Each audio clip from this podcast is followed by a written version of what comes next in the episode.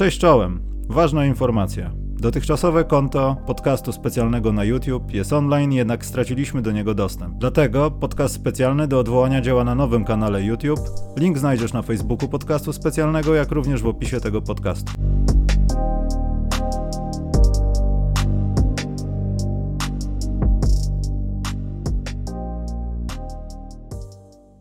Dzień dobry. Zaspany Maciek, bezinternetowy Cześć. Michał i ogrodniczy Karol z paskami na twarzy. Czy to jest PDW Karol jakieś, czy jesteś w ogrodzie? Jestem w Czy nie ogrodzie. PDW? Dobrze. Nie będziemy rozmawiali o drafcie, ludzie się tego domagają, ale nie będzie. Mało tego powiem, coraz mniej mi się chce tego live'a nagrywać o drafcie. Jest mi coraz smutniej. Popatrzyłem jednak na pory, popatrzyłem, że to jest 20 któryś. Ach, czerwiec, może być człowiek na grzyby, nie wiem. Nie podjąłem Maciek decyzji jeszcze. Dlatego pogadamy o newsikach. Nie będzie nic o Detroit. Będziemy bawić się w... y, y, Nie jaka to melodia. Jak się to nazywało? W szansę na sukces, bo wydarzają się rzeczy w internecie oprócz finałów, których nikt nie ogląda od pięciu spotkań. Wszyscy oglądają. Ja będę mówił newsiki, a wy mówicie stop, jeśli coś was zainteresuje. Jeśli nikt nie powie stop i wszyscy mnie osracie, idziemy do finałów. Czy konie mnie słyszą? Tak? Konie Tak. by pospuszczać. Taylor Jennings przedłużył kontrakt, znaczy, no podpisał kontrakt w zasadzie z Memphis. Nie mówimy stop, bo to nie ma stop, prawda? Bo nie chcę o tym rozmawiać. Nie jest to szokująca informacja. Zion Williamson powiedział, że zostaje w Nowym Orleanie, mu się wszystko podoba, wszystko jest dobrze on gra w kosza i tam jest pięknie. Też? Stop, szybkie stop. Jezu. No. Takie stop, że Zion no nie ma, musi coś takiego powiedzieć, ponieważ zaraz dostanie przedłużenie maksymalne. W sensie kwalifikuje się na przedłużenie maksymalne tego lata i będzie y, strasznie kochał Nowy Orlean, póki nie ma, atrament nie zaschnie na papierze. Tak? Jak zaschnie na papierze się może okazać, że aż tak ich nie kocha i aż tak bardzo nie trenuje, ale w tym momencie tak patrząc czysto cynicznie, nie ma wyboru. Musi mówić jak bardzo ich kocha, jak bardzo jest wspaniałe miejsce, jak ciężko będzie pracował. A co się będzie działo na jesieni albo za rok na przykład, jak już będzie podpisany ten kontrakt, jeśli dostanie maksa, to nie wiemy, tak, ale w, w tym momencie Zion będzie na- najbardziej oddanym pracownikiem miesiąca e, w historii Nowego Orleanu. Chce dostać bez żadnych warunków, w pełni gwarantowany e, kontrakt maksymalny, maksymalne przedłużenie, kwalifikuje się do tego, więc będzie teraz e, cudownym, oddanym, zaangażowanym misiaczkiem, a co będzie po podpisaniu kontraktu za rok, za pół roku, za rok, nikt nie wie. Karol, chcesz coś dodać? No, w zasadzie nie ma czego dodawać, bo to jest news, ale to nie jest news, no bo y, nie, nie może na tym etapie swojego życia, swojej kariery i z historią swoich kontuzji przejść obok Maxa. Wiadomo, że on tam zarabia pieniądze od Jordana, od różnych chipsów i słodzonych napojów, ale, ale to jeszcze nie jest ta skala zarobków, żeby przejść od tego Maxa. I tak jak Maciek powiedział, zresztą dzisiejsza koszykówka, dzisiejszy biznes w koszykówce pokazuje, że podpisanie kontraktu to jeszcze nie jest wyrok na 5 lat, że zostajesz w tej drużynie 5 lat. Możesz podpisać, a za rok zażądać, zażądać wymiany, więc tutaj to, to jest news, ale w zasadzie to nie jest news, bo tego się należało spodziewać. Też mi się tak wydawało. Yy, strefa trenerska w Kenny Atkinson, tak, w Charlotte. Super. Tutaj chyba nie będziemy robić stop, bo to jest świetna sprawa. Yy, no. Tylko, że wiesz, y, ja się, ja się cieszę, bo mi się bardzo tamci, tamci Brooklyn Nets jeszcze przed KD, przed Kairim, y, z Dean Weedym, z Lavertem, y, z Jaretem Allenem i z innymi takimi super zadaniowcami, oni mi, oni mi się super podobali. Oni byli tylko o trochę talentu od, od tego, żeby być playoffową drużyną, a nawet i raz byli z D'Angelo Russellem na rozegraniu, byli playoffową drużyną. Niewiarygodne. I, I to mi się podoba, bo, bo w Charlotte w zasadzie Kenny Atkinson jest jakąś tam wersją Jamesa Borego i bardzo mi się to podoba, ale z drugiej strony mam takie troszkę zastanowienie, bo czy, czy Lamelo Ball będzie chciał grać w tym systemie? Znaczy chcieć, na pewno będzie chciał, ale czy w 100% odda się temu systemowi? Bo to jest taki system, który, który włącza, nie wiem, tam 9-10 osobową rotację i tam są w zasadzie, no nie są wszyscy równi, ale powiedzmy mniej więcej są. To jest, to jest taka rotacja, to jest taki system, że jeżeli w pełni mu się oddasz, to piłka będzie śmigać, zawodnicy będą śmigać, yy, zasłony będą szły off-ball i on-ball i tak dalej, ale warunek jest taki, wszyscy muszą chcieć w to grać. Jeżeli ktoś powie, ale, a może coachu będziemy grali trochę bardziej tak, trochę bardziej tak, to to się wszystko spieprzy. Wszyscy muszą chcieć w to grać i jestem, zastanawiam się, czy Lamelo będzie chciał w to grać. Myślę, że będzie, ale czy do końca, czy na 100%. No i też trzeba zawsze zadać pytanie, co Michael Jordan na to, bo Michael Jordan ma historię tego, że y, nie jest najlepszym yy, motywatorem. Właścicielem. Przepraszam, że tak mówię, ale ma historię podejmowania decyzji nie do końca dobrych, ale to też wiecie, jak siadają do stołu ludzie i przy tym stole siedzi też Michael Jordan, to ciężko powiedzieć, słuchaj Mike, nie masz racji. To trzeba być naprawdę, mieć silną osobowość, yy, silną postacią być, a, a, a w historii do tej pory takiej nie było. W historii tego, kiedy Michael Jordan podejmuje decyzję z zabiórka. Jeszcze, jeszcze nikt się nie sprzeciwił Michaelowi Jordanowi. Bierzemy Kwame Browna? Bierzemy Kwame Browna. Bierzemy Adama Morrisona? Tak, bierzemy Michael. Super decyzja, bierzemy Adama Morrisona. Więc tutaj mam dwa takie znaki zapytania. Czy Lamelo w temu systemowi, czy Michael Jordan gdzieś tam w środku sezonu i będzie mówił, ej, to mi się nie podoba, sprowadźmy sobie tam, nie wiem kogo, Russella Westbrooka i oddajmy wszystko, co mamy. Poza tym ten ruch to już pomijając wszystko, czy tam line-upy, czy zawodnicy, czy cokolwiek, to jest ewidentny znak tego, że już y, chyba nie będziemy, znaczy będziemy zmuszeni i tak się bawić, ale y, chcemy wejść w poziom wyżej, już nie chcemy tuczyć tych nastolatków, już mamy jakąś grupę osób i to jest ewidentny taki krzyk ciszy, że no ten sezon to nazwijmy, że to takie minimum, to już musimy iść wyżej, no bo wybranie takiego kogoś y, z doświadczeniem i no jakimś tam doświadczeniem, może nie zwycięską ścieżką, ale mimo wszystko lepszym doświadczeniem, niż poprzednik, y, no wskazuje, że aspiracje są większe i, i ta drużyna będzie musiała nadążyć i myślę, że tutaj chyba nie będzie kłopotem to, czy ktoś tam line-upy i tak dalej, tylko czy cała drużyna sprosta tym zadaniom, bo to już będą zadania, a nie zabawa. Też na Z. Dobrze. Maciek, jak chcesz coś powiedzieć, to mhm. idę dalej. O Charlotte też będę miał coś. To jeszcze daj mi sekundkę. Charlotte bardziej mi się podoba to, że oni zrobili tak taki krok do przodu, robiąc równocześnie krok do tyłu, w sensie wzięli trenera, który jest postrzegany jako trener do rozwoju, oni byli taki sfokusowani na tym, żeby cały czas pchać do przodu, pchać do przodu jak najszybciej playoffa. Tutaj wzięli trenera, który na razie się kojarzy z rozwojem graczy i bardzo mi się to podoba w kontekście ich Lamelo, tego młodego koru. Może wreszcie e, skończą eksperyment pod tytułem Gordon Hayward za pół budżetu i spróbują jakby tak, tak organicznie rozwijać y, długoterminowo, a nie tylko patrzeć na kolejny sezon, żeby tam były playoffy, play-iny czy o cokolwiek oni walczą jak Sacramento Kings. Więc y, to mi się podoba. Atkinson jest fajnym, mówię, podoba mi się bardzo wizja Lamelo grającego Atkinsona, y, bo Atkinson nawet z Russella i z Dinwidiego tam dużo wycisnął, a Lamelo to jest talent jednak dużo większego kalibru i też powinien bardzo skorzystać na tym, że dostanie drużynę taką bardziej zwartą, bardziej zgraną, bardziej e, grającą jako powiedzmy monolit, jak grali ci Nets e, przed gwiazd. Przed gwiazd. Dobrze, to jeden taki śmieszny, że Montrezl Harrell chyba on nie śledzi sytuacji politycznej, bo w Waszyngtonie można pewnie, w Los Angeles na pewno można było, a w Charlotte nie można jeździć z marihuaną i zatrzymano go i podobno scena była jak, nie pamiętam tytułu filmu, ale jak zatrzymuje, klasyczny przykład, zatrzymuje cię State Trooper na autostradzie i wyczuwa woń marihuany w aucie. Podobno było tak samo. Nie zatrzymujemy się przy tym, po prostu to jest zabawne. Nie wiem, czy zabawne jest to, że Landry Fields zostanie asystentem GM'a. Pamiętam czasy, kiedy Landry Fields był gorący. Ciekawe, czy będzie gorący w Atlancie. Też jest taki news. Quinn Snyder jednak został jak gdyby odszedł.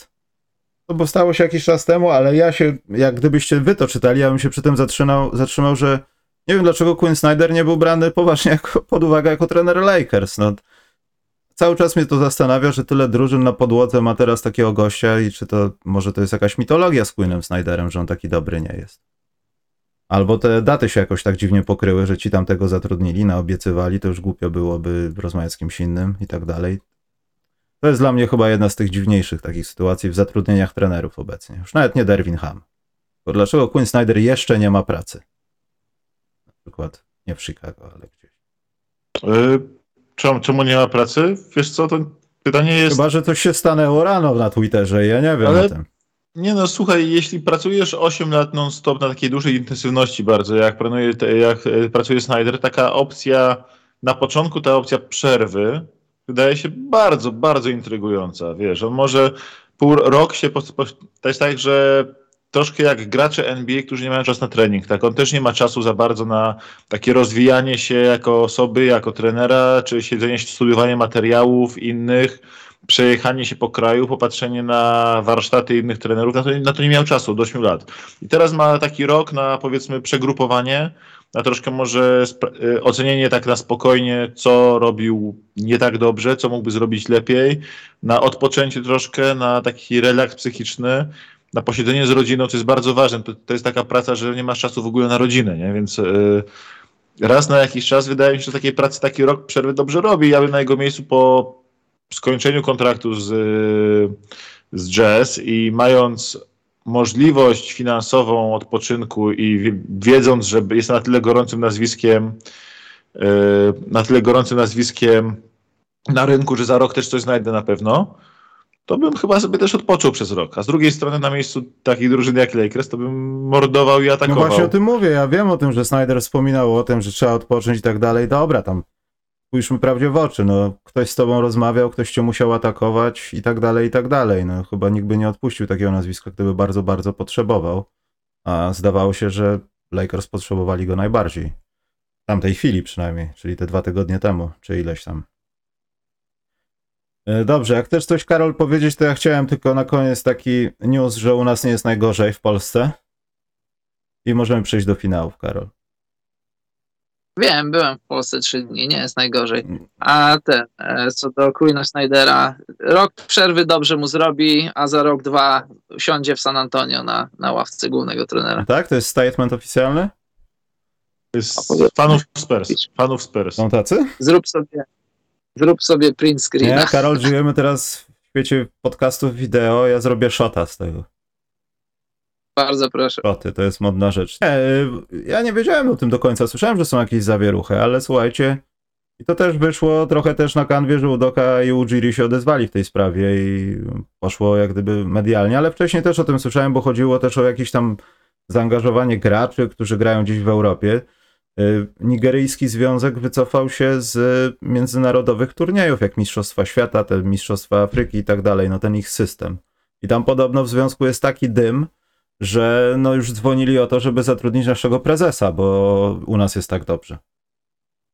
I, I to jest sprawa, o której się nie mówi, a Nigeria to chyba jest taka kopalnia trochę tych talentów. Ja nie mówię o tej związkowej ichniej koszykówce, bo tam się kopie trochę głębiej przed tym procesem, no ale mimo wszystko tam jest jakiś syf w strukturach. Nic nas to nie obchodzi, bo to Nigeria, no ale mimo wszystko na koszów, koszykówkę amerykańską jakiś wpływ może mieć. Jeśli chodzi o na przykład proces szkolenia. Także tak dla pocieszenia chciałem powiedzieć, że nie jest najgorzej. W Polsce. Dobrze. Prze... Dlaczego pocieszenia? Dlaczego pocieszenia? Że są kraje, w których jest gorzej? Co to za pocieszenie? No staram się robić tak jak wszystkie media w Polsce, że nie jest dobrze, ale pocieszam, że ktoś ma gorzej, Karol. No. Dbamy, dbamy o wyświetlenia na miłość boską. Może mamy inflację 10%? Nie mamy inflacji, Maciek. Nie mamy inflacji. Mamy najtańsze paliwo w Polsce, więc skoro je mamy, Mamy w Polsce najtańsze. W Warszawie mamy najtańsze nie, w Polsce w Polsce paliwo? mamy najtańsze paliwo w Polsce. Tak, Czego tak. tu nie rozumieć, Maciek? Jesteśmy liderami. Jesteśmy liderami, liderami. w taniości paliwa w Polsce. Polska mistrzem Polski w Belgii. E, to prawie jak PLK nasze. Nie, dobrze, bo już jesteśmy antypolscy teraz. E, finały. Przejdźmy do tego ciekawego wydarzenia. Czy te finały nie są najciekawszymi finałami z tych brudasków, od kiedy nie można grać brudno w zmianie razem ze zmianą przepisów i tak jest? Czy po prostu to są brzydkie spotkania, sędziowie przesadzają z gwizdkami i, i tak nie jest? Bo mam z tym... O jakich zmianach przepisów mówisz? No tych takich jak, wiesz, nie chciałem użyć lat 90., ale chodzi mi o to, że to taki jest finał koszykówka związana z takim bronieniem i byciem brudaskiem trochę. Już myślę, że jeszcze następne, jeśli będą i będzie następnych więcej spotkań, to już będą się ordynarnie ludzie lać po prostu. Już będzie taki Muscle Beach, Detroit, tak jak Maciek lubi, bo już powolutku dzieją się takie rzeczy. Trochę sędziowie pom pomagają, ale czy to nie jest taki... Ja to ja nie mówię, że to jest źle.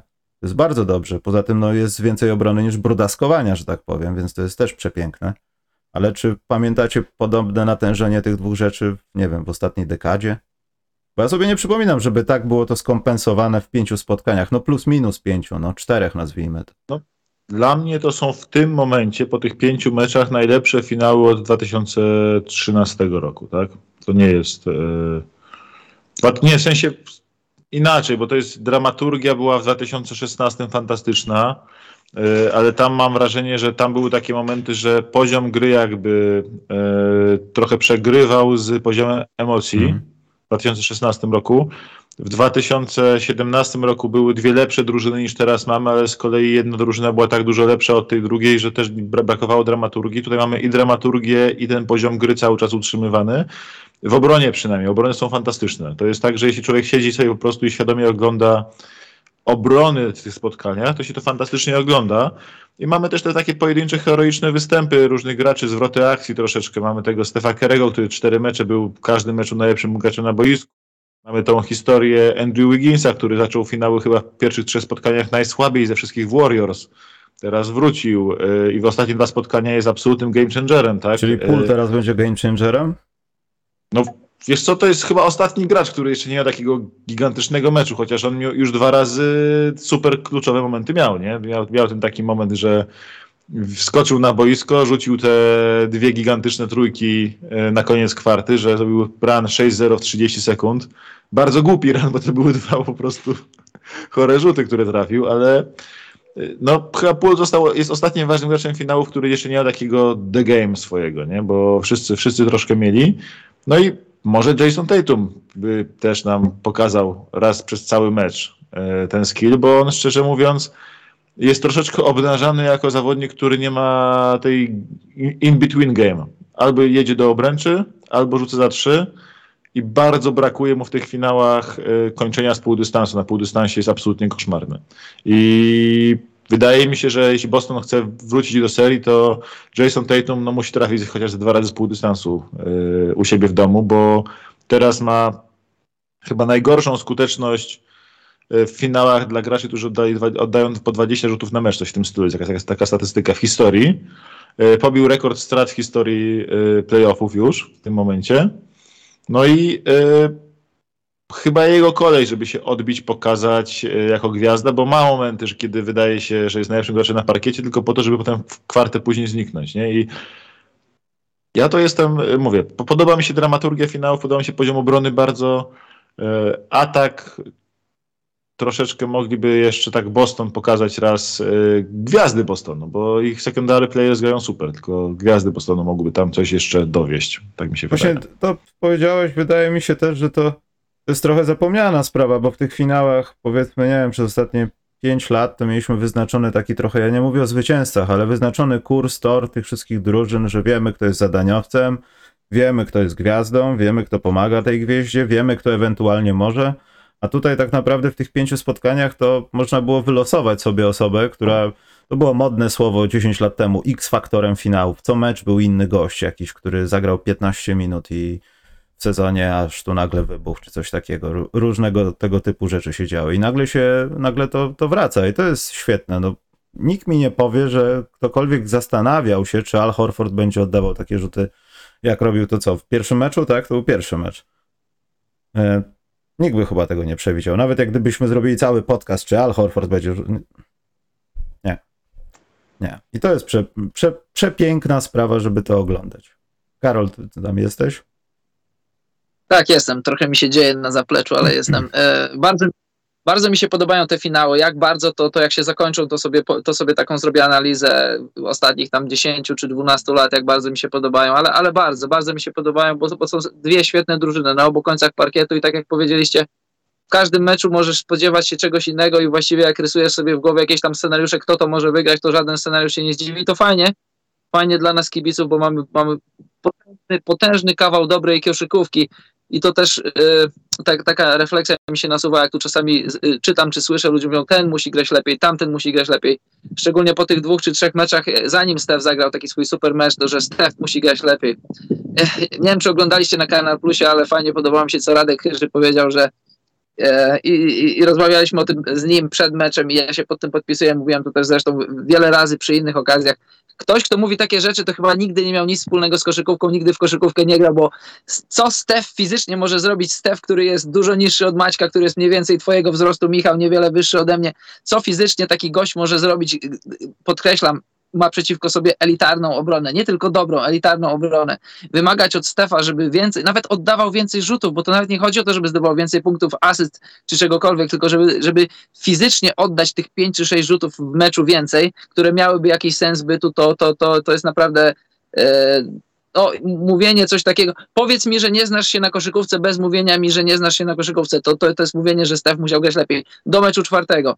No, co, przepraszam, to, to na pewno powiedział Radek Chyży, to zgadza się z opisem. Nie, to ja, to, to, to ja teraz ale mówię, nie, to ale... ale to, to było to prawda. To, ta, taka mała dygresja, no bo y, znakomite są te finały i y, zamiast powiedzieć niech wygra lepszy, niech przegra gorszy, bo nie, nie, nie zależy mi na tym, kto wygra, zależy mi na tym, żeby zobaczyć przynajmniej sześć dobrych meczów, wiem, że to się stanie, niech wygra lepszy, niech przegra gorszy, super są te finały, a, a gdzie je mam w swoim rankingu ostatnich 15 finałów, to się zastanowię.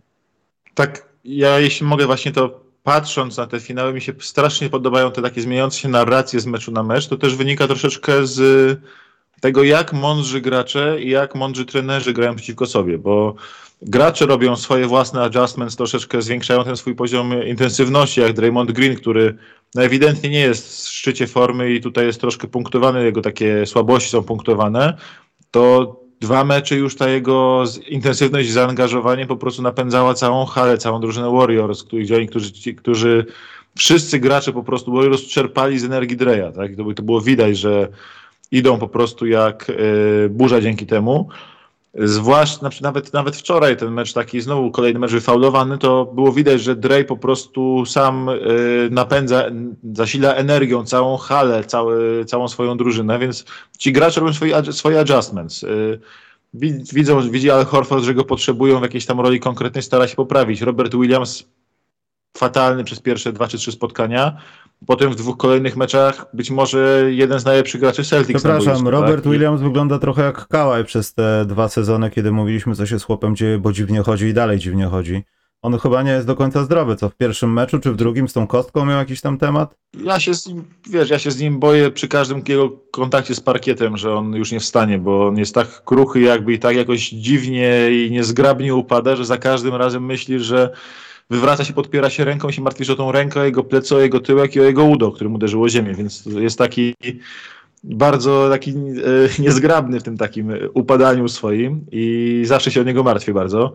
Tu, tu mu się kolano wygnie, tam kostka mu się naciągnie, tutaj coś tam. Ca cały czas, cały czas siedzisz po prostu i e, chcesz pisać na Twitterze tylko oj, oj, oj, oj, oj, biedny Robercik, co mu się zaraz znowu stanie.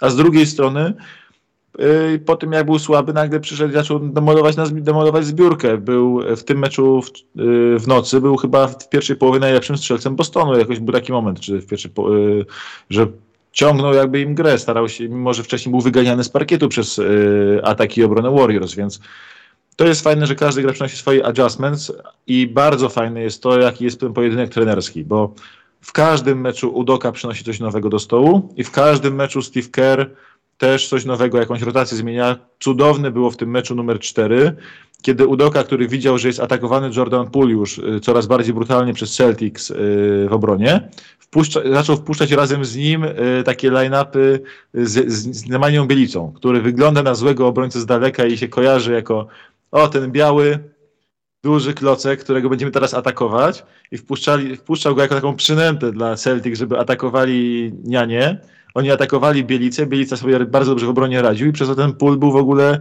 bezpieczny gdzieś tam na skrzydle i był w stanie nimi grać obu. Y, Udoka ewidentnie na to zwrócił uwagę w pierwszym meczu, bo w drugim meczu, w tym meczu dziś, y, w nocy, jak tylko byli we dwóch, to w ogóle ci nie zbliżali nawet do Bielicy y, Celtics, tylko cały atak przesuwali na stronę tam, gdzie jest pól. Mm. To takie małe drobiazgi, które się fantastycznie ogląda na zasadzie takim, jak patrzysz na ustawienie graczy, gdzie ta piłka chodzi, ile razy jest w, jednej akcji wołany pick and roll, żeby konkretnych dwóch graczy zaangażować do niego w obronie, żeby mieć konkretne ustawienie w ataku. Mm, tutaj to mieszanie strefami przez y, Warriors jest fantastyczne, to mieszanie line-upami przez Udokę jest też bardzo ciekawe.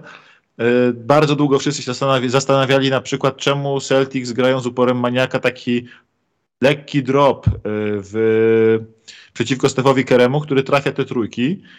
No i się okazało, grali ten drop bardzo mocno kontestując, kontestując jego trójki, które e, i tak trafiał, e, ale ta obrona w miarę działała. Jak, go, jak wczoraj go w końcu wygonili z linii za trzy, już tam go zaczęli podwajać na trójce, wychodzić bardzo wysoko do niego, to Steph co prawda rzucił 0 na 9 za 3, ale cały atak Warriors się uruchamiał od tego, że on jest, że tam jest dwóch, trzech graczy na obwodzie przy nim, którzy nie dają po prostu oddać rzutu, a on jako jedna z chyba z najmniej samolubnych albo najmniej samolubna gwiazda w NBA od razu piłeczkę oddaje do boku, od razu piłeczkę oddaje w stronę kosza. Jego koledzy robią, robią robotę wtedy, korzystając z jego tego monstrualnego gravity. Więc widać od razu było, czemu Udoka y, grał ten drop, musiał przestać go grać po tym meczu numer 4, który Steph po prostu z, z, zmiażdżył. I teraz nagle w meczu numer 5 wychodzi, jak Warriors tutaj odpowiadają, kiedy Steph Curry jest wyganiany z tej trójki, więc strasznie się fajnie to ogląda też na takim poziomie taktycznym y, partii szachów między trenerami. Y, mam wrażenie, że Kerr w tej partii jest troszeczkę lepszy, bo po prostu jest troszkę bardziej doświadczony, jest ten krok przed Udoką, ale nie zdziwię się, jeśli e, w, Boston, w Bostonie będzie burza mózgów, brat Steven Zimmer e, usiądą przed meczem, coś wymyślą ciekawego jeszcze, no i Celtics zaskoczą jakoś Warriors w sposób, którego nawet teraz się nie spodziewamy też my jako widzowie, bo jesteśmy tylko jakimiś ekspertami sprzed komputera. No, Karol jest turystą. Ja chciałem powiedzieć, że to też jest niewiarygodne, że momentami ten mecz zdaje się być już wygrany albo przegrany przez jedną ze stron i kiedy oglądasz bardzo długo Warriors, to wiesz, że oni zwykle nie oddają takich rzeczy. Jeśli oglądasz długo Boston, to też widzisz, że oni nie zawsze potrafią dogonić, a mimo wszystko przez cztery pierwsze spotkania nie pamiętam, bo sobie zapisałem. To różnica punktowa to chyba było, nie wiem, plus pół dla Warriors, czy plus pół dla.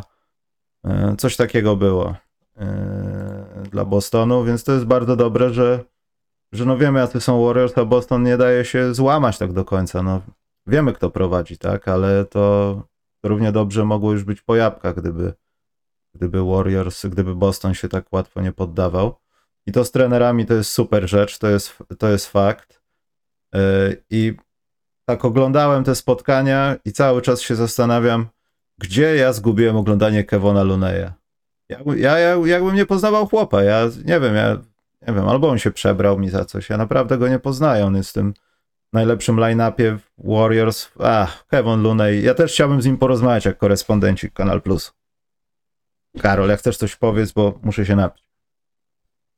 Nie, jestem, jestem bardzo ciekawy, co będzie w szóstym meczu, bo tak jak Maciek powiedział, trochę y, może nie tyle szokował, no bo jakbyś, jakbyś grał switche na, na Stefie, to, to, to też mogłoby być zabójcze. Taki, taki delikatny drop i potem y, y, see what happens, sprawdzasz, co się wydarza teraz zagrali diametralnie inaczej w, me, w meczu piątym i mimo że, mimo, że odcięli Stefa, zrobili to, co chcieli zrobić, to, to, to Stef idealnie uruchamiał zawodników, więc teraz musisz się zastanowić, znaczy Steven z Idoką się zastanawiam, albo Udoka ze Stevensem, bo przecież on jest coachem. Y, czego bardziej, czego bardziej byś nie chciał? Y, grającego Stefa Karego pick and roll, czy, czy oddającego piłkę? Ja chyba, ja chyba jednak wolałbym, jeśli ktoś miałby mnie pokonać, to chciałbym, żeby mnie pokonali wszyscy inni, a nie, a nie Stef albo coś takiego, taką hybrydę tego, ale, ale co konkretnie zagrają, to już, już dziś nie mogę się doczekać, co zagrają. Bo też, y, też, też zwróćcie uwagę, że w tych pierwszych czterech meczach y, Kerr grał takie piątki, które w sezonie albo ze sobą prawie w ogóle nie grały, albo w ogóle nie grały. Szukał takich odpowiedzi na to, że nie mogłeś grać i Lunejem. Lunejem mówisz, gra dobrą serię i masz rację, super gra dobrą serię, ale ciężko jest grać dwoma niestrzelcami, szczególnie jak jeden z tych niestrzelców nawet nie patrzy w stronę kosza. Taki, taką w dzisiejszym, w tym wczorajszym meczu miał taką fajną akcję, taki fake handoff i później ścięcie na kosz.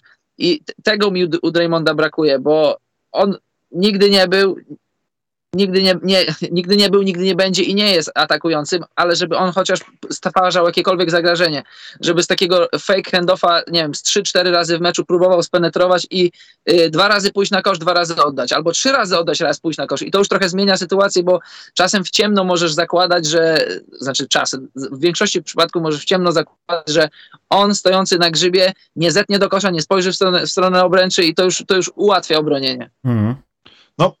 Obrona jakby, y, obrona y, Celtics w ogóle momentami nie patrzy na możliwość tego, żeby Dre mógł do tego kosza się obrócić, dlatego to takie ścięcie Dreya z tego fake handoffa do kosza y, było takie dobre, bo tam Robert Williams się nawet nie spodziewał, że on może w ogóle to zrobić. On już się ustają do góry, żeby pomóc lekko podwoić przy kryciu zawodnika, któremu Dre to odda jakby, więc tu jest jakby tu jest yy, jeden problem. Drugi, druga rzecz jest taka ciekawa a propos tych non-shooterów. To jest to, jaki wpływ fantastyczny na grę ma w tej serii dla mnie Gary Payton Jr.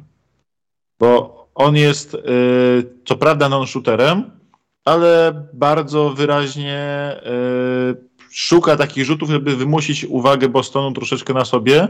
Stara się, mimo że sam nie ma tego rzutu najlepszego, oddawać te bardzo proste rzuty, takie trójki, które ma idealnie czyste. Nie próbuje jakoś czarować z ręką na twarzy zbliżającym się tylko te oddawać trójki, żeby chociaż troszkę tej uwagi obrony na siebie ściągnąć i ścinać im za plecami cały czas, żeby wymusić to, wymusić niepodwajanie innych od siebie jakby, tak? Czyli żeby wymusić, żeby tam przy nim zawsze był jakiś obrońca, żeby bronić pięciu na pięciu, a nie pięciu na czterech pozostałych jego kolegów. I to jest fajne w ataku, kiedy on jest na boisku, że widać, że ewidentnie o tym myśli, ewidentnie się stara po prostu mm, pomóc tak e, swojemu atakowi, a z drugiej strony jako można grać im jako tym non-shooterem, który mimo wszystko sprawia mniejsze zagrożenie w ataku od pozostałych graczy Celtics, bo on im sam broni posiadania momentami.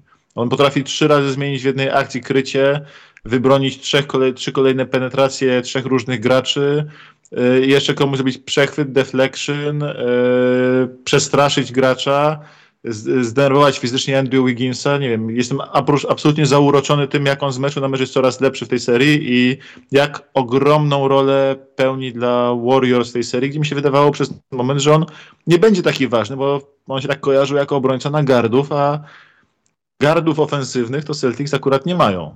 A Gary Payton i tak znalazł sobie rolę, jest fantastyczny dla mnie. Jest dla mnie w ogóle drugim takim X-faktorem obok Wigginsa tych ostatnich dwóch spotkań. Właśnie Boston moim zdaniem, czy moim zdaniem, to świetnie teraz widać, bo mamy ten taki efekt wypuszczenia Kleja Thompsona, że ludzie teraz patrzą, Clay Thompson jest świetnym koszykarzem. Zobaczcie, jak świetnie grać gra w kosza, bo ludzie o nim trochę zapomnieli, ale w tym meczu numer 5 to takie książkowe posiadanie, kiedy znaczy posiadanie w obronie bardziej. Clay Thompson wchodzi barkiem, nagle zabiera piłkę, wchodzi pod przechwyt, nagle widzisz, że zabrał gościowi mniej więcej z tej samej pozycji, jest dwa razy od niego większy i wzdłuż i wzwyż i nagle biegnie sobie kontrę. I tak uzmysłowiłem sobie, że wow, ludzie przypomnieli sobie, kim jest Clay Thompson, a on robi to cały czas. I właśnie Wiggins i Thompson to może być właśnie trochę za dużo, żeby mój typ się nie sprawdził, niestety. Obawiam się, że te takie nawet dwa małe czynniki, znaczy olbrzymie, ale małe czynniki w obronie, bo wiadomo, Warriors muszą być ofensywną drużyną, a nie broniącą, bo nic z tego nie wyjdzie. To właśnie dzięki nim ten łysy facet, który teraz dostał chyba covid albo jest w protokole, będzie te puchary im wręczał. Tak mi się wydaje. Dobrze, to przyznajmy nagrody. Kto jest najlepszym obrońcą tej serii do tej pory? Po obu stronach. Nazwiska, adresy. Nie mogę lampą mm. zaświecić, mam gdzie indziej, ale. No, ja, jeśli chcesz, szczerze mówiąc, w trakcie serii przyznawać Dokładnie nagrodę, tak. co jest dość zabawne, biorąc pod uwagę to, że. się do, po czterech meczach się już mówiło, że nawet jeśli Warriors przegrają, to Steph jest niekwestionowanym MVP. To jest po czterech meczach, kiedy było 2-2 się o tym mówiło, więc e, teraz już dzisiaj nad ranem się mówiło o tym, że Andrew Wiggins jest, e, zabierze MVP Stefowi, co jest równie głupie, ale... Andrzej Gudala dostał, takie... więc... Jak to fajnie wygląda po hmm. latach, nie? Siódmym jego finale, czy ósmym. E, w każdym, zatrafianie czystych trójek. No i, ale najlepszym obrońcą tej serii, ja bym chyba powiedział właśnie, że ten Gary Payton, jeśli na razie, bo mm, to jest taki recency bias, bo ostatnie dwa mecze po prostu zmieniał w obronie tak bardzo swoją grą, że y, ja go mam teraz jako gościa, który najbardziej jest najlepszym obrońcą, no bo to było niedawno, w sensie ostatnie dwa mecze się tak wrzynają nam w pamięć, jak mamy tak intensywne serie jak ta, to bohater ostatniego meczu z reguły jest bohaterem nasz całej serii dla nas, bo tak, tak, tak, tak działają nasze Nieprawda. Znaczy może twój tak działa, ale ja mój tak nie działa. Mój rzadko działa, ale ogólnie stara się pamiętać wszystkie spotkania. Podkreślam, stara się. Wiem. A to kto jest dla ciebie najlepszy? Właśnie to pytanie myślałem, że. Ale daj Karolowi może odpowiedzieć o staku.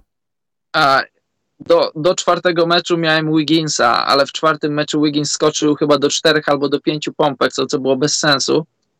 Więc nie mogę mieć gościa, który skacze do pięciu pompek w jednym meczu jako, jako najlepszego obrońca. Ja, ale ze zwycięskiej drużyny czy z obu drużyn? Nie, ogół, chodzi czy... chłopaki...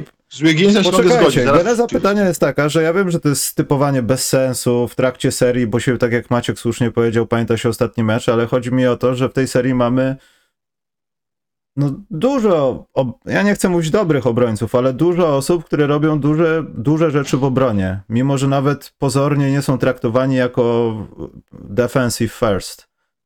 Więc to pytanie miało na celu też pokazanie to, że dużo osób broni albo stara się bronić, a nie jest jakąś czarną dziurą, do której tylko ludzie lgną przez pięć spotkań, tylko po to, żeby sobie rzucić łatwe punkty. Słuchaj, ja dam, y, ja dam Ala Horforda. Może on nie jest taki jakiś taki, wiesz, transparentnie, sztandarowo monumentalny, ale, ale jego obecność, jego doświadczenie, to jak, jak y, przede wszystkim komunikuje się w obronie, jak pomaga, jak, jak ustawia obronę, to jest taka jakaś tam wersja Draymonda Greena. On sam może mieć statystyki, może nawet w ogóle nie mieć statystyk, ale jego obecność dużo daje. I nie interesuje mnie tam jakiś plus, minus z nim i bez niego na parkiecie. Choć może powinien mnie interesować, skoro na niego głosuję, ale przechodzi mój test oka, bardzo mi się podoba od lat, nie tylko w tej serii. Bez, bez Ala Horforda to, to Bostonu prawdopodobnie by nie było w tych finałach. E, Ja też miałem Wigginsa do tej pory. E, I też te pompki, owszem, ale ja muszę go obronić. Zobacz, Karol, ilu w tych spotkaniach, chociaż nie sprawdziłem tego, ale taki test oka. Po pierwsze, jak Karol trudne w koszykówce jest, masz drugiego Karola Śliwę, który rzuca sobie z obwodu. Jesteś szybszy na Aha. nogach i tak dalej. Jak trudne jest zablokowanie tego typu rzutu? Nawet nie za trzy punkty, rzutu z rogu, rzutu z 6-5 metrów, kiedy gość robi prawidłowy jump shot, wyskakuje na jakąś wysokość. Jak trudne jest zablokowanie tego rodzaju akcji? Wigginsowi przez te cztery spotkania udawało się przeważnie wchodzić w tempo. On w tym sezonie też kilka razy pokazał, że potrafi wejść w tempo. Stąd się biorą pompki, bo wszyscy ludzie zobaczyli, on wchodzi w tempo. Musimy go wypompować, bo on leci. Za pierwszym razem leci i na pewno nas zablokuje. Dlatego No tak, dla mnie to wiesz, było trochę takie, wiesz, wiesz, y, wygrywające, bo to jest naprawdę nieprosta rzecz. Nawet jak jesteś większy od kogoś. Tak, ale, ale z, ponad, z ponad 100 posiadań w meczu, z których tam dajmy na to, nie wiem, tam 40 pary czy 50 to są rzuty obwodowe, no to ile takich rzutów y, zablokujesz, tak fizycznie zablokujesz? No dwa, może trzy. Nie wiem, co mówią statystyki, no ale takie oglądasz Nawet mecze, mniej. y, takie, takie, takie, no nawet mniej, takie highlightowe rzeczy, że na przykład tam Jimmy Butler zablokował, zablokował z doskoku Tatuma. To się ogląda, o tym się mówi, ale tak statystycznie takie rzeczy się nie dzieją, więc generalnie do, do, do, do, do kontestowania rzutów nie skaczesz, tylko wyciągasz rękę. Starasz się zostać na dole, bo, bo Powie, że to się przeważnie nie uda, no. Jesteś za późno zawsze. to przeważnie się nie uda, a jak, a jak skoczysz do pompki, no to otwierasz drogę, nagle się robi 4 na 5 i jest autostrada pod kosz i potem decyzja do odgrywania piłki. Guardów wysokich w Bostonie nie mają, brzmi to agresywnie.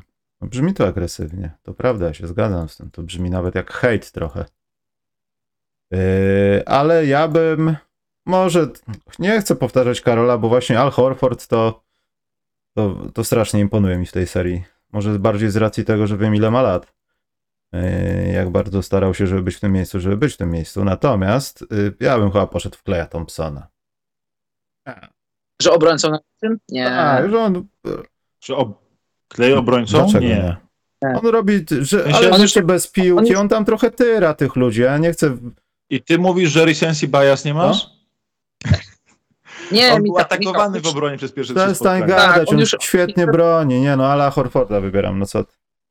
Nie, wiesz co, on już niestety, niestety, bo ja bardzo lubię Kleja, on już niestety nie ma nóg. Y, To, to czasami widać, to widać na obu końcach parkietu, czasem taką cegłę puści, taka, wydaje się jakby ta piłka z ołowiu była, a w obronie, w obronie tak samo widać, że pamiętacie jak on przed kontuzjami, to on, on bez problemu krył najlepszych zawodników od pozycji 1 do 3, a switchował spokojnie na 4. I i te- teraz widać, że ma doświadczenie, jak on czasami jest na siebie wkurzony, jak, jak ktoś go pojedzie, przepraszam, że tak mówię, jak ktoś go pojedzie i on doskonale wie, że ten ktoś go pojedzie i on niestety jedzie z nim, a jego, jego głowa wie doskonale, co się wydarzy, a niestety nogi nie są już w stanie, nie są już w stanie nadążyć i on wtedy zrobi ten faul i tak wkurzy się Tak. sam na siebie, bo, bo doskonale wie, co się ma wydarzyć i to się dzieje, jego głowa to przewiduje na sekwencję, zanim ta sekwencja się wydarzy, a niestety nogi już nie, to, nie są w stanie doszusować. To jest takie, że on widzi na przykład, która jego noga jest atakowana, jak, jak dojdzie, bo obrońca, e, w sensie atakujący wie, w którą stronę się troszkę wolniej ruszy, troszkę wolniej zrobi, e, zrobi ten taki e, odbicie po closeoutie, czyli dojdzie z closeoutem i od razu się zacznie cofać, jak, go, jak mu gość atakuje nogi. Kiedyś dochodził tak nisko na tych nogach, że od razu utrzymywał zawodnika przed sobą, teraz te nogi są troszkę bardziej wyprostowane, troszkę wolniej się odbiją, ta noga jest, to chyba w lewą stronę go się atakują lewą nogę ma atakowaną i go po prostu jedzie do środka gość, on nie jest w stanie za nim wrócić i już widać, że jest zły na siebie. Nadrabia to rękami, zaczął nadrabiać to rękami od chyba drugiej połowy meczu numer 4, kiedy zaczął po prostu walić tą piłkę, którą pokazują mu zawodnicy Bostonu. Zorientował się, że sędziowie y, tutaj nie patrzą aż tak dokładnie na zasadzie, że dłoń jest częścią piłki, i on po prostu wali w tą piłkę, która często jest dłonią, po prostu jak mu Tatum pokaże piłkę, zwłaszcza miał takie chyba dwa albo trzy stripy w meczu numer cztery. Y, I y, nadrabia to w miarę skutecznie w tych ostatnich dwóch spotkaniach, ale mam wrażenie, że on nie jest aż taką integralną częścią ich obrony. Jesteście hejterami, wiecie o y, tym teraz. Gość Warriors, grał zresztą tysiąc dni w koszykówkę na miłość boską. Jak, o ile Clay ma pojedyncze takie momenty niesamowite, że ma nie radzi sobie w ataku, widać, że nie trafia tych rzutów, które kiedyś, jak miał taki rzut czysty albo chociaż półczysty on kiedyś. stracił rytm trochę, ruchu, nie? To Zauważyliście że... to? Zauważyłeś Maciek, że on stracił trochę tego takiego rytmu, że jak dostaje piłkę, to tak, musi tak. sobie więcej niż raz tupnąć, zrobić ten nawet freeway. To ostatnio taki czysty rzut miał właśnie, że no, no było zawahanie, no. No przed kontuzją, przed kontuzją on po prostu, jak miał tą piłkę, to już obrona właściwie nie miała czego zbierać. To już był, człowiek był pewny, że, że trafi. Ludzie się śmiali przed telewizorami, że Klej nie zbudował nigdy czystej trójki mm. i tak mhm. dalej. Bo rzeczywiście był automat, a teraz tego automatu nie ma. I dla mnie niesamowite jest to, jak on walczy z tymi swoimi słabościami. Właśnie w obronie znalazł metody, jak sobie troszeczkę pomagać, mimo tych takich wolnych nóżek już troszeczkę, bo momentami jest najsłabszym obroną, elementem obrony Warriors na boisku w danym on momencie. On grał tysiąc Clay często jest lepszym, e, Steph często jest lepszym obrońcą niż Clay, bo ponieważ Steph jakby agresywnie wykorzystuje swoje słabości, czyli Steph wiedząc, że będzie atakowany y, jeden na jeden, bardzo ostro wychodzi do pick and rolli wysoko, tam troszkę podwaja, zmienia od razu krycie na słabszego gościa w pick and rollu. Yy, obrona Warriors tam rotuje, wykorzystując jakby, to jest takie za, za, zasłanianie słabości poprzez e, atak, tak? Obrona poprzez atak w tej obronie u Stefa. U Kleja tego nie zrobisz, bo Klej aż tak szybko ci wysoko do tego pick and rolla wysokiego nie wyjdzie i tam szybko nie odbije znowu do Wyjdzie, e, wyjdzie. Do Tylko się boi po prostu jakiejś kontuzji, ale zobaczysz, będzie na przykład 3-3, ostatnie 3 minuty. Mamy czwartego eksperta. Kogo? Pierwszego Baso. prawdziwego. I piątego o, eksperta. w końcu. Dzie dzieci, po, dzia dziadki Karola, powtórzcie Clay Thompson. Karolowi czterokrotnie zróżnił Wyłączę ci dźwięk, Maciek, zaraz. Clay Thompson, powtórz. Dziadwo. Dziadwo Śliwowicka, Śliwska. Nie wiem. Dzieci Karola, powtórzcie, Clay Thompson. Dobrze, więc skoro ustaliliśmy, że najlepszym defensorem jest Clay Thompson, bo tak powiedziałem, to te... Clay Thompson. To... Clay Thompson. Tak. E, to zanim zapytam was o najlepszego białego gracza finałów, to faktycznie zadam pytanie, może nie MVP, ale teraz mamy wynik taki, jaki mamy. Ja wiem, 3-2 dla Warriors to trochę jest do dupy takie gadanie. Wyciągamy jednego zawodnika i nie ma, nie ma w ogóle rozmowy. Ta drużyna przeciwna wygrywa finał. Którego zawodnika trzeba byłoby wyjąć z tych finałów, żeby ta drużyna po prostu nie mamy takiego zawodnika po obu stronach? W jakiejkolwiek drużynie. Nie no, Warriors to jest, to, jeśli, jeśli pytanie nie jest podchwytliwe, to, to po stronie Warriors to jest Steph. Bez Stefa wszystko się, wszystko jest się wali. Jest, bo jest, Clay Thompson, jest... masz rację. Nie, ale Steph Curry, no no-brainer, tak? No no-brainer. Teraz się będzie kręciło, bo to też media muszą troszkę e, porobić tej dramy. To zawsze media muszą porobić dramy, kliki się muszą zgadzać, wyświetlenia się muszą zgadzać. Stephen A. Smith musi móc e, kogoś opieprzyć. E, Skip Bayless musi, musi, musi zrobić swój kabaret jednoosobowy. No to się wyświetla, to się klika, to się ogląda jakby, więc w TNT muszą się porobić tam w studiu Shaq, Shaq, Shaq z Barclayem, pajaców i tak dalej. No w sensie to musi, musi ten taki cyrk trwać, musi, trzeba to pokazywać wszystko.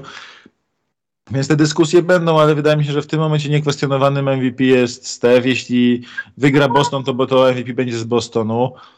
to jest ciekawe, bardziej ciekawsze pytanie, że gdyby Boston wygrał, to oczywiście teraz jest taki troszkę long shot, bo Boston ma teraz względnie małe szanse na wygranie serii. Cały czas ma, ale względnie małe. E, to pytanie jest, kto był po stronie Bostonu MVP, gdyby oni wygrali? To, to, mnie, to mnie ciekawi, bo to jest trudne pytanie według mnie. Bo A ogólnie do tej pory jest mnie mamy takiego jednorodnego faworyta? w Bostonie? Tak. No właśnie, właśnie to jest problem, że ja chyba nie mam. Ja nie, ja nie wiem, czy to jest Horford, Tatum, Brown, Smart? Nie wiem. No. Karol, kto jest No ja- najlepszym graczem Bostonu? Ja też nie mam. Horford, Tatum, Brown, ale przez, przez trzy mecze powiedzmy miałem, miałem e, Browna. Ale też wiecie, też, też trochę mam, mam takie wrażenie, że trochę inaczej patrzymy na, na, na Browna i Tatuma i jakby tak odwrócić, odwrócić statystyki, bo wiadomo, statystyki też są częścią, częścią głosowania na MVP, częścią bycia MVP, to trochę inaczej byśmy mówili na Tatuma, gdyby robił statystyki Browna i trochę inaczej na Browna, gdyby robił statystyki Tatuma, ale przez powiedzmy przez dwa, trzy mecze miałem miałem Browna. E, Tatum nie, nie zagrał jeszcze ani jednego takiego super rewelacyjnego meczu na swoje standardy, a Horforda gdzieś tam zawsze musisz mieć, bo skoro był case e, Andrzej Godoli, to też musi być, może być, otwiera to drogę dla, dla case'u ala Horforda. Ale nie, nie wiem, naprawdę. Będzie po, po stronie Warriors to wiadomo, nie ma dyskusji nawet, a jeżeli jest dyskusja, tak jak Maciek powiedział, to jest dyskusja y, moim zdaniem trochę, nie powiem, że kompromitująca, bo to jest za duże słowo, ale to jest trochę zbyt, y, zbyt nastawiona tylko na kliki i na sensacje dyskusja, no bo bez, bez, bez Stefa Karego to, to, to, to nie ma tej drużyny. A czy bez Wigginsa by była, można się zastanawiać, kto by tam wszedł w tą rolę, ale bardziej łatwiej byłoby wejść w rolę Wigginsa niż, niż Stefa, to ja nikomu tego nie muszę mówić, a mówi się to tylko po to, żeby sobie po, po, poklikać, pogadać, podyskutować w internecie. Bardzo ciekawe, co, to, co by się wydarzyło, gdyby Boston wygrał, ale nie, nie będzie w ogóle ciekawe, jak, jak wygrają to Warriors, bo Steph jest, jest MVP tej serii. Hmm.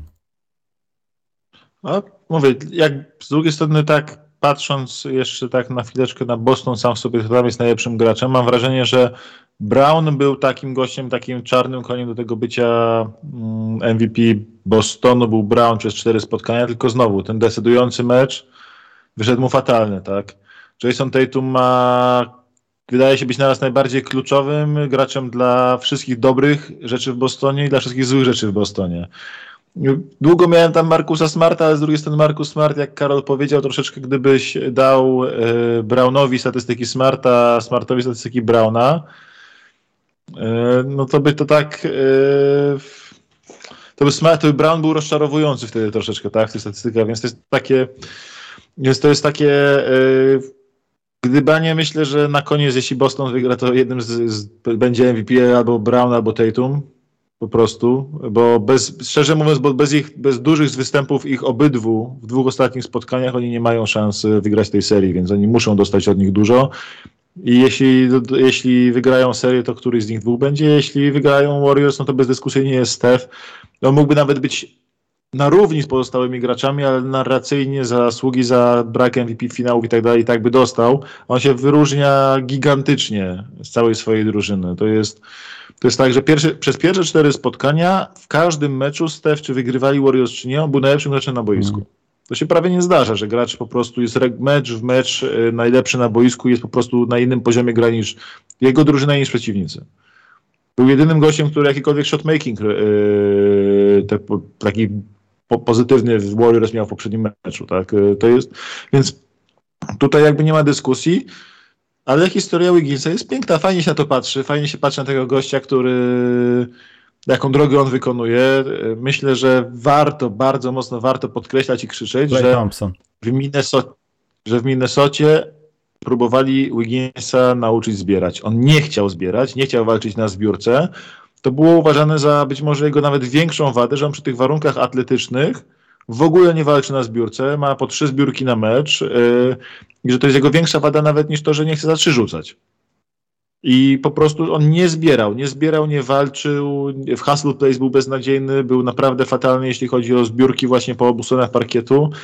A teraz kto ich kto by pomyślał, że nie wiem, 4-5 lat później e, Andrew Wiggins będzie tym gościem, który pozwala Warriors grać takim small ballem, który pozwala im się utrzymać przeciwko big ballowi Celtics, ponieważ e, Wiggins sam zabezpiecza zbiórkę w obronie, a w ataku robi absolutnie kluczowe zbiórki, dobitki. ten mecz numer 4 to uratowały Warriors jego chyba dwie czy, zbiór, dwie czy, trzy, czy trzy zbiórki w ataku i, dobi, i dobicie piłki i było widać nawet, że Wiggins tak dobrze zbiera, że w meczu numer 5 Celtics mają game plan na to, jak go odeprzeć ze swojej deski, co jest w ogóle niesamowite, bo to parę lat temu byś nie pomyślał kompletnie. Ja no w ogóle tym, nie że... myślałbym, że Wiggins będzie jakimkolwiek faktorem w obronie no, dla drużyny.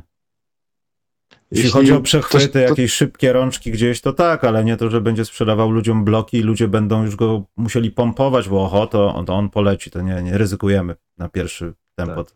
Słuchaj, Tyrese Zwróćcie uwagę, jaka, jaka znakomicie interesująca historia na poziomie mentalnym, bo gość, który. Ja zawsze uważałem, że on może być obrońcą na poziomie.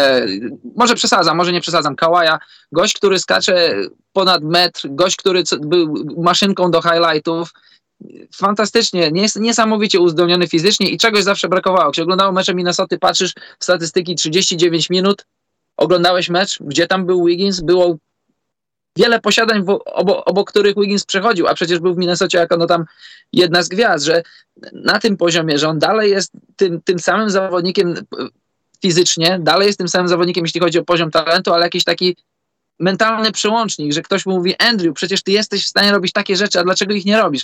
To gdzieś to kiedyś usłyszałem, czy przeczytałem, że y, jakby, jakby zdefiniować, kim, czym jest Andrew Wiggins dla koszykówki, to jakby grać w 2K Scottie Pippenem i obniżyć mu wszystkie te, te wartości o połowę i grasz wtedy takim, jak, takim pół zombie, bo gość, który ma możliwości, a nie zdaje sobie sprawy, że, że te możliwości w nim drzemią. Może to też jest, może to też jest drogowskaz dla Karla Antonego Townsa, żeby odejść z Minnesota i iść do jakiegoś drużyny, która popracuje nad nim w sferze mentalnej bardziej niż fizycznie, bo co fizycznie? No fizycznie to, to, to jest ponad większością zawodników w lidze. O Wigginsa mi teraz chodzi. Mm. No to jest taki przełącznik, tak, to jest niesamowity ten przełącznik Wigginsa, jak on się zmienił. Zresztą to jest, to też jest fantastyczne, że wszyscy zakładali, że jak oni robili ten trade Wiggins za D'Angelo Russella, to tak naprawdę Warriors chodzi o ten pik, a przy okazji Wiggins tam uzupełni, będzie takim, uzupełni im tą rolę, kiedy powiedzmy taki mają tą taką szybką przebudowę on the run, powiedzmy, że to, tak, i potem będzie jakimś dużym kontraktem, filerem do wymiany jakiejś tam po gwiazdę. A i że potem się zakładało jeszcze przed tym sezonem, że raczej pozwolą młodych, jak się skończy ten jego ogromny kontrakt. A teraz wygląda na to, że on latem dostanie przedłużenie w wysokości tego swojego ogromnego kontraktu obecnego, bo trudno sobie wyobrazić Warriors bez tej jego roli, bez tego, jak dużo on im daje młodości, obron, może, może już nie młodości, takiej eksplozywności, obrony, y, wypełnienia ról w ataku, y, tych dziur w ataku. I takim jest glugajem dla nich teraz. Kto by pomyślał? Kto by pomyślał? On nie jest dla mnie cały czas. Znowu, o starym to w tych ostatnich dwóch meczach. Ogólnie nie jest o starym, tak? Y, ale jest y, fantastycznym graczem wartym w tej obecnej NBA pewnie 30 milionów rocznie. E, no i to jest niesamowite, że o tym mówimy te parę lat po tym, jak był jednym z najgorszych niewymienialnych kontraktów w lidze. To jest, e, to jest kosmos jakiś. No i też taka nauka właśnie, jak powiedziałeś, że do każdego gracza jest wytrych, tylko trzeba, trzeba go znaleźć, trzeba go w, w odpowiednie okoliczności wrzucić. Taka nauczka dla nas na draft. E, Przerywało że, coś, nie, nie kluczowe, kluczowe dla graczy młodych jest to, gdzie oni trafią. Nie do końca to wszystko jest od nich zależne. Trafią w fajne, fajne e, miejsce, w fajne okoliczności, do dobrego sztabu, który ma pomysł, co z nimi zrobić. I ten gość będzie zupełnie innym zawodnikiem za parę lat niż teraz jest. No, u Wigginsa to jest wszystko zasługa Kera, zasługa jego sztabu, zasługa tego, jak nad nim pracowali, jak go przedstawili, co mu wytłumaczyli, jak Karol powiedział. Y, u Townsa... Ale poczekaj, poczekaj. U Wigginsa jest jeszcze jedno chyba najważniejsze, takie nieważne, nawet najważniejsza rzecz, że też nie popadajmy w taką jakąś, nie wiem, słowo narracja jest popularna, ale jakąś taką bajkę, że bierzesz sobie człowieka N, on ma określone atrybuty, jesteś w stanie nauczyć go wszystkiego. Obrony nie jesteś nauczyć w stanie każdego i nie każdy jest w stanie nauczyć się obrony, nawet jeśli ma atletyka Zajona połączonego z Jamesem, Jordanem, Wigginsem. Nie jesteś w stanie nauczyć po prostu pewnych rzeczy. To się ma albo nie ma i nie, nie ma opcji. Nikt mi nie przetłumaczy. Ja się, ja się tu z tobą nie zgadzam, Michał. Ja się całkowicie nie jesteś nie w stanie nauczyć niektórych Jeżeli... rzeczy, jak na przykład instynkty jakieś, które musisz, wiadomo, musisz nie, zablokować, ja zrobić, ale nie wszystkiego w obronie jesteś w stanie nauczyć każdego. Ja, to... to jest... Ja się nie zgadzam. Ja się, ja się, ja się cał, całkowicie się nie zgadzam, bo, bo jeżeli tak, y, jeżeli chodzi o atak, to do pewnego stopnia możesz, możesz wypracować swój rzut. No daleko nie trzeba szukać. Marcin Gortat nie był super utalentowanym zawodnikiem, ale był, ale był tytanem ciężkiej pracy i swój rzut lewa, prawa ręka, pół hak, hak, pół dystans do przebił głową sufit ale jeżeli masz takiego atletę jak Wiggins, skacze metr 10, no, metr 20, nieważne, jest, jest ponadprzeciętnym atletą, to jeżeli nauczysz go pewnych prawideł bronienia, tu nie skacz, tu ustawiaj się tak, tu rób pewne rzeczy, to, to wykorzystując swoją siłę, wykorzystując swoją zwinność, swoje, swój zasięg ramion i skoczność, możesz, możesz zrobić z niego ponadprzeciętnego obrońcę. Zobacz, te, teraz masz przykład z każdymi atletycznymi zawodnikami się tak nie dzieje, bo co, nie trafili na odpowiednich ludzi, że po prostu nie mogli tego zrobić z jakichś tam przyczyn.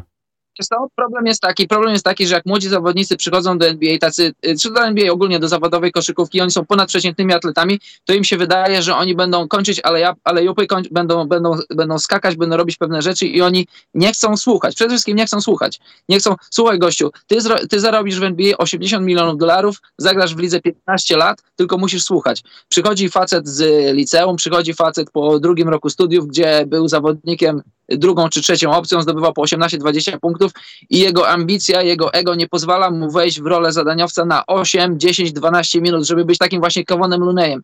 Nie wiem, kim Kevin Lunej był w szkole średniej i na studiach, bo aż tak bardzo się nie interesuje yy, niezawodową koszykówką czy uczelnianą, ale większość zawodników, sami dobrze wiecie, Maciek, Maciek może potwierdzić, bo Maciek siedzi w tym y, mocno, że, że zawodnicy przychodzą, zazwyczaj zawodnicy w NBA to są, to są, to są ludzie, którzy na, na każdym poziomie rozwoju koszykówki byli gwiazdami w swoich szkołach, w swoich podstawówkach, uczelniach, y, szkołach średnich.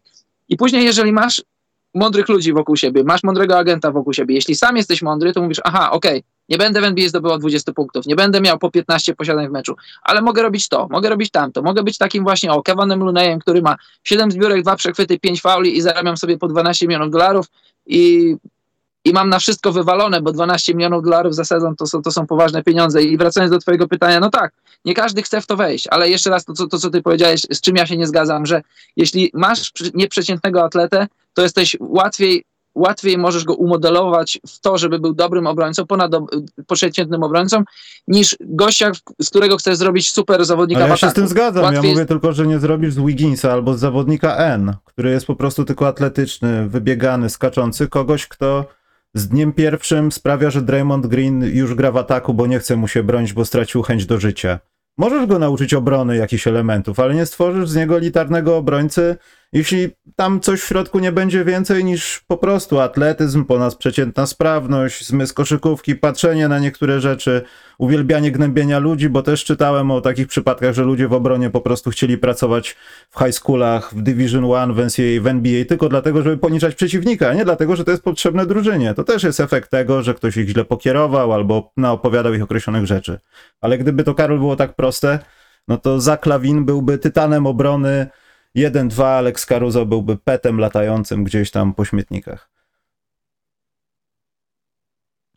E, to ja ci powiem tak, że dla mnie, w sensie może ja, ja tak słucham trenerów NBA w tym momencie, oni mówią wszyscy i to się regularnie mówi, że obrona to jest tak 80-90% effort, a 10-20% możliwości atletyczne.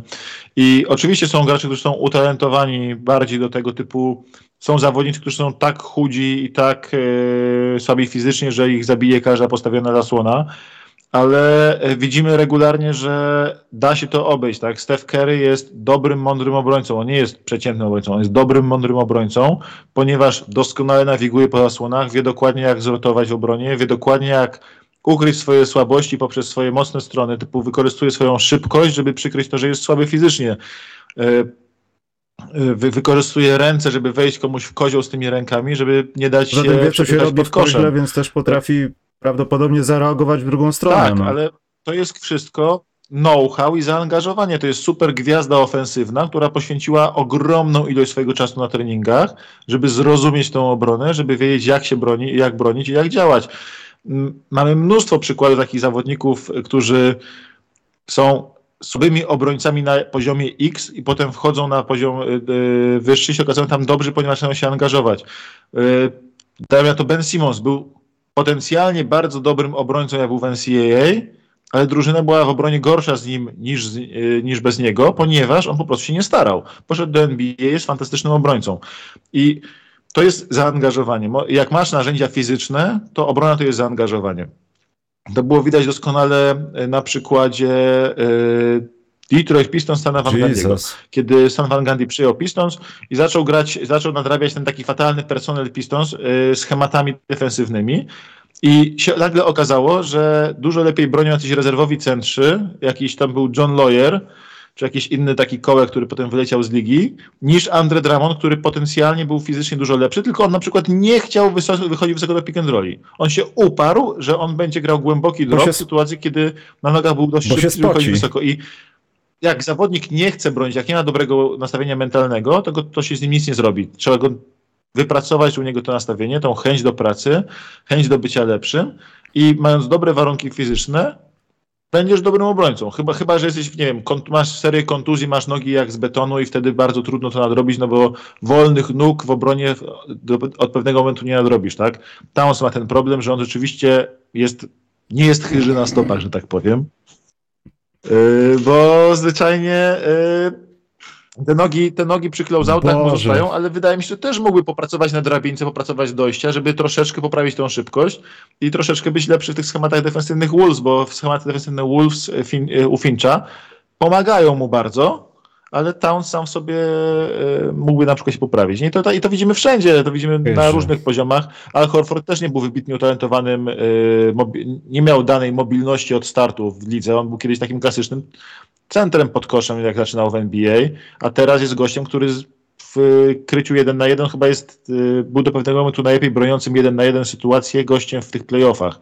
I dlatego ten rzut Butlera, swoją drogą wracając do niego, był dobry, ponieważ Horford fenomenalnie broni penetrację 1 na 1 w tych playoffach, tak? I to też wypracował, tą całą mobilność, know-how, jak się ustawić, jak wyciągnąć rękę i tak dalej, i tak dalej. Więc wydaje mi się, że obrona to jest kwestia zaangażowania, Celtics tak zaangażowali Lenia, którym był na przykład do ligi Robert Williams. No i Williams też y, znaleźć mu dobrą rolę. w obronie? Dla mnie obrona 80-90% zaangażowania, 10-20% y, możliwości Poczekajcie, fizyczne. rozmowa akademicka o obronie. Maciek tu beznadziejnie to znowu Detroit. Ja rozumiem, Maciek, że masz jakieś rodzaju ciś...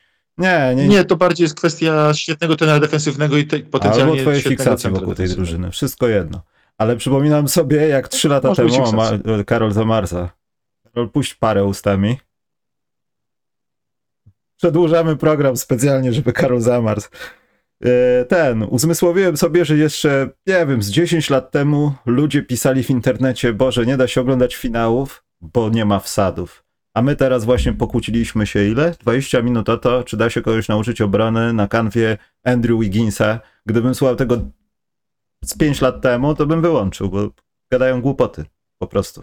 Masakra to jest jakaś. I tak dają wsady w finałach. Nie wiem dlaczego wtedy się ludzie o to kłócili. To były czasy San Antonio Spurs bardziej chyba. Dobrze, yy, zanim Karol zamarznie, mamy pytanie. Bo teraz pytanka będą. Yy, tutaj było pytanie o to, czy są przypadki, że trener w pierwszym roku z drużyną albo jako head, head coach zdobywa mistrzostwo. To był no, Steve Kerr chociażby. Steve Kerr, Luners, ale tutaj już na czacie popłynęły odpowiedzi. Co powiecie o filmie Hustle? Ja się boję to oglądać, szczerze mówiąc. Jak wy oglądaliście, to nie mówcie, ale boję się, boję się trochę, bo to... No, ja bardzo chcę, tylko... Boję się. E... Jeszcze nie oglądałem. Ja bardzo chcę, podobno to jest kolejna roki historia sportowa, ale tak, takie historie z koszykówką w, w głównej z roli. Myślę, grającymi. Zawsze chętnie. Tak, nie zawsze wiem. chętnie. E, ale pytanie, spełna zgoda, że Golden State to świetny klub dla małego chłopczyka, Rukiego. Poproszę jeszcze dwa takie same kluby i trzy takie beznadziejne dla młodzieży. Musi być gdzieś Detroit. No to trzy beznadziejne to wiadomo, że Detroit. Tam Sacramento. Sacramento. Nie wiem, czy zakwalifikowałbym tam Oklahoma. Nie, w sensie czekaj. bo mów o, mówisz o miastach. Nie, no mówimy o klubach, nie o miastach. No nie będziemy mówić. Bo jeśli chodzi o miasta, no to Detroit jest fantastycznie fatalne do życia dla młodego koszykarza, tak samo jak Oklahoma i parę innych miejsc, bo po prostu są yy, no, takie troszeczkę zadupia NBA, tak? Ale jeśli chodzi o miejsca do rozwoju yy, dla młodych graczy, no to historycznie najgorsze jest Sacramento i tutaj nawet nie ma, yy, nie, nie, nikt nie jest blisko nawet, tak? Mam wrażenie, że ten sztab po omacku po prostu yy, działa. Mam wrażenie, że Houston Rockets rozwojowo nie są najlepsi w tym momencie. Nie, nie, York Knicks. Tak, bo New York Knicks to jest kombinacja klubu, Ale presji i Randle, kuszącego dlaczego? miasta bardzo. Oni, oni nie przedłużyli żadnego debiutanta od, od czasów Charlie'ego Od Warda. czasu Jerzego Waszyngtona. No i przy okazji nie ma tam strategii takiej długoterminowej, a Ja miasto myślę, że strategia kusi, jest więc... zawsze taka sama, tylko nie ma kto, komu jej wykonać. Zdobądźmy mistrzostwo i niech kibice przestaną buczeć.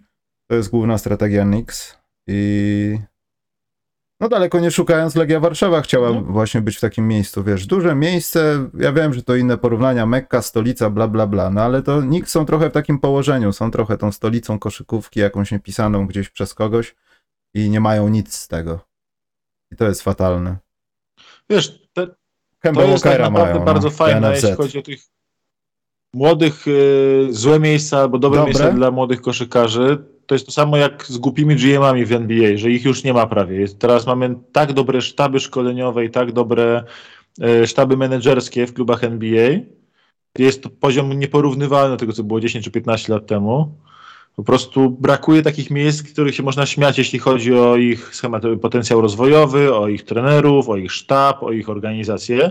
To są tylko pojedyncze, pojedyncze kluby, tak? I nie wiem, Lakers są słabym miejscem do rozwijania się dla młodych graczy, ale z drugiej strony robią doskonałą robotę, wyciągając te młode talenty z drugiej rundy, więc yy, tutaj możesz tych Kings wymieniać jako takie fak- fakapy organizacyjno-trenerskie i, i sch- schematyczne, ale nie ma jakby, yy, ale oni nie są drużyną, która Nie, śmieję się, bo tak tak mówisz o. Karolu, teraz Karol jest w takiej klatce i wygląda zupełnie jak Nix. Siedzą na zimnie, w kapturze, gdzieś w ogrodzie, być może w parku, jakieś dzieci do nich przychodzą, tam dają jedzenie, oni dalej w parku. ale on nie Zajdzie jest wart zmrok, 5 on będzie siedział dalej w tym parku, tylko będzie miał coś w ręku, w takiej papierowej torbie. I on tak, to Karol Jestem- wygląda jak Nix teraz, no. Ale Ja siedząc być wart jestem- 6 miliardów jestem-. Dokładnie. Jestem alegorią tego klubu. Jestem, Chodząca jestem, jestem metafora. Nix. To byś musiał jeszcze. Ale masz w kieszeni jakieś takie 100 tysięcy dolarów na drobne wydatki? No, znalazłem. to, byś, to byś był alegorią Nix wtedy, bo to jednak jest, jak te wartości klubów NBA się patrzy, to jest kosmos. No przecież yy, słyszeliście za ile sprzedał Bolmer 5% Tak. yy, yy, Clippers? No to, to 300 jest w zasadzie to? kiedyś 125 milionów to było wpisowe bodajże za tych czasów expansion teams, żeby wykupić sobie drużynę, w sensie mieć pozwolenie.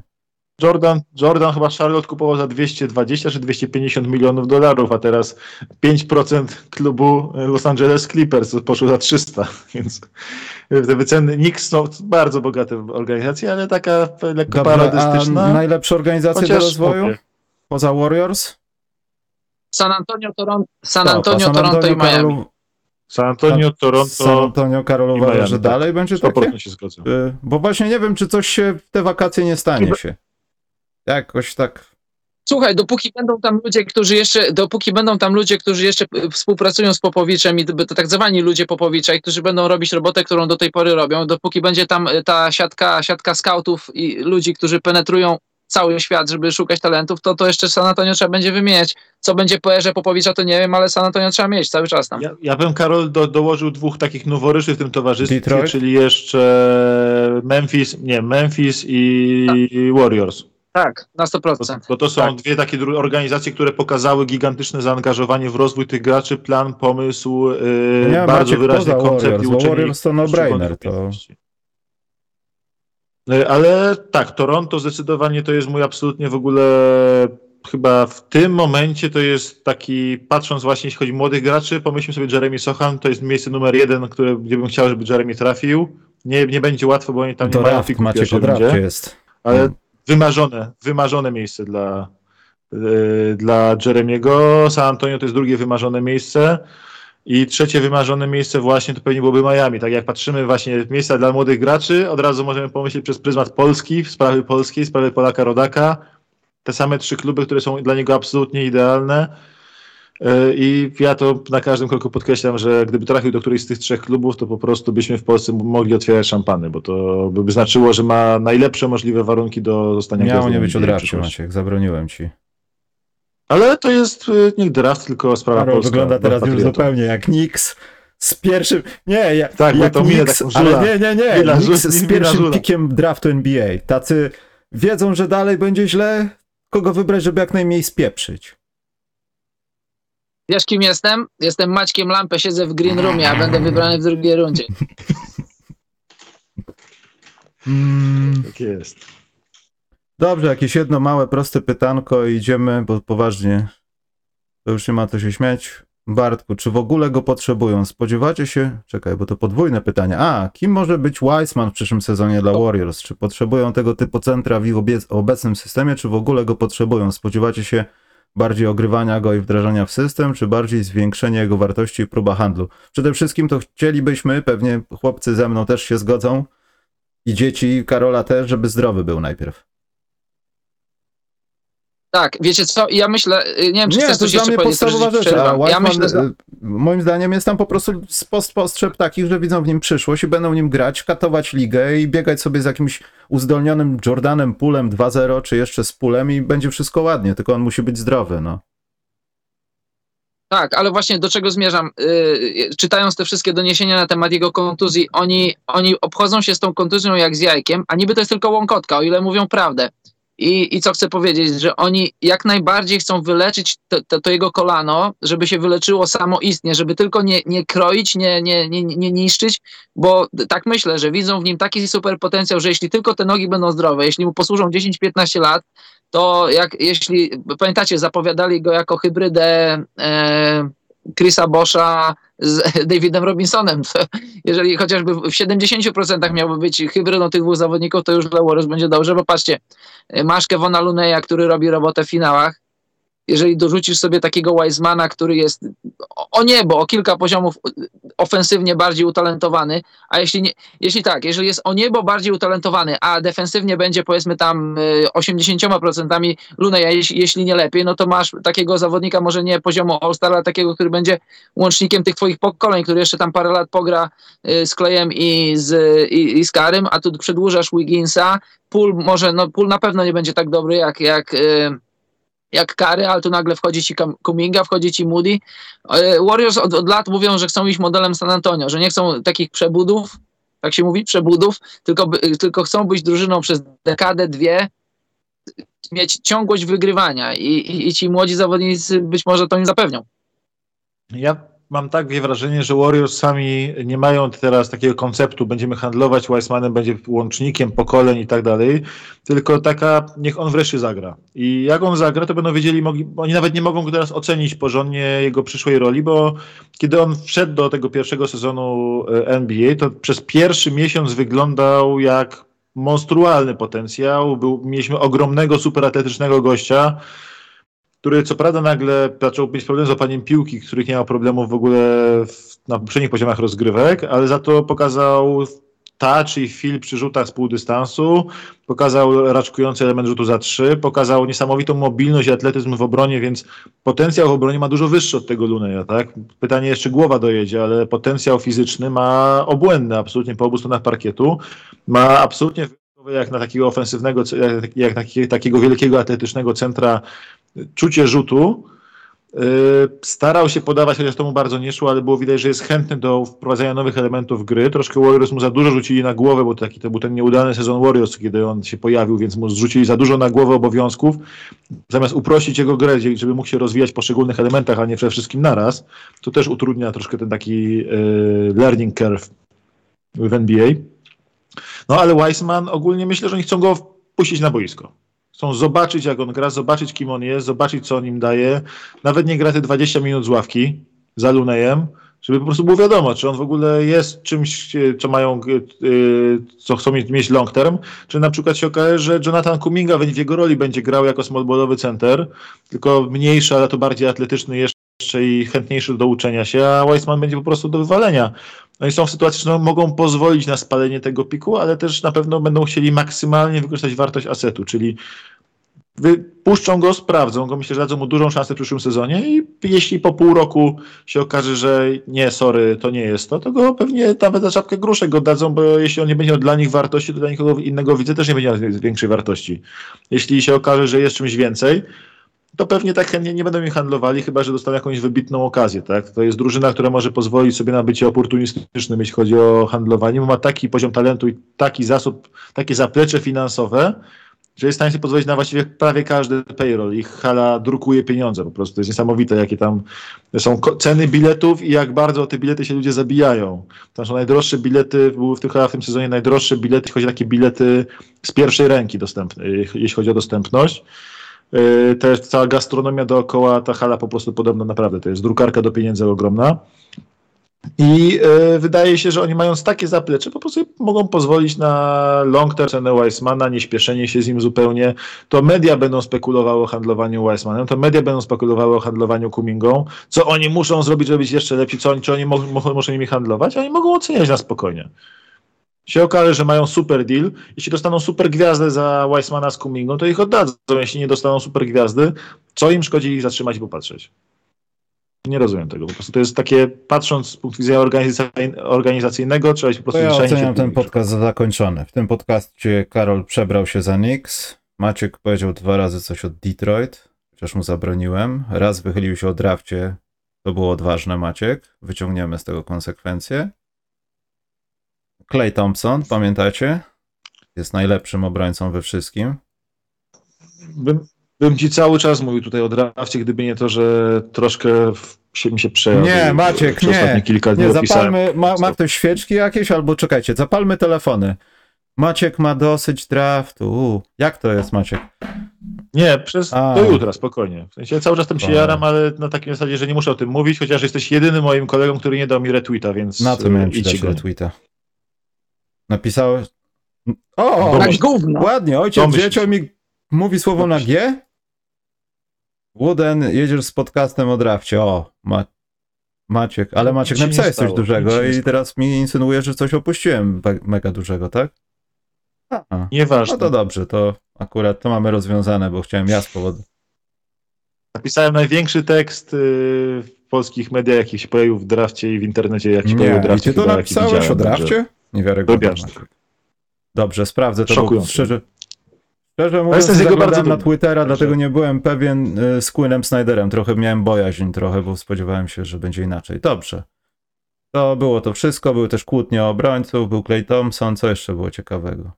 To wszystko w zasadzie. Dobrze, chodźmy sobie. Nic nie. Nic, nic nie, było i nie będzie. Tyle wam powiem. Nie będzie no, nic. Nie gadaliśmy od razu. Teraz to już na pewno. A tak poważnie jakieś próby na Twitchu trzeba zrobić w przyszłym tygodniu. Karol, nas nie zabiją. Nie, Karol ma jakieś czkawki. Tak? A słychać Karola, czy nie słychać? Czy się Karol już... Nie no, cwaniak Nie, urwałem połączenie, wiesz. Dobrze, to my się pożegnamy, a Karol mam nadzieję żyje. Dobrze. A tak poważnie z tym draftem, słuchajcie, ja tam będę przyklejał gdzieś, ale prawdopodobnie jeśli to ma się odbyć, to podejrzewam na Twitchu, bo, no bo YouTube chyba nam zawiesi transmisję po 10 minutach, jeśli mam cokolwiek puścić, udostępnić, dać wideo. Eee, Maciek, strasznie mi się rozdołeś teraz na ekranie, nie wiem czemu, dlatego się pożegnajmy. Tak, to, to już wystarczy. Dziękujemy Państwu. Eee, w imieniu Karola do widzenia też. O, Karol na czacie. Poczekałem, aż Karol się głosem pożegna. Leśny internet. Dobra, Karol, to żegnaj się na czacie. Myślę, że żegnamy za ciebie audio. Żegnamy się za dzieci Karola. Do widzenia Państwu.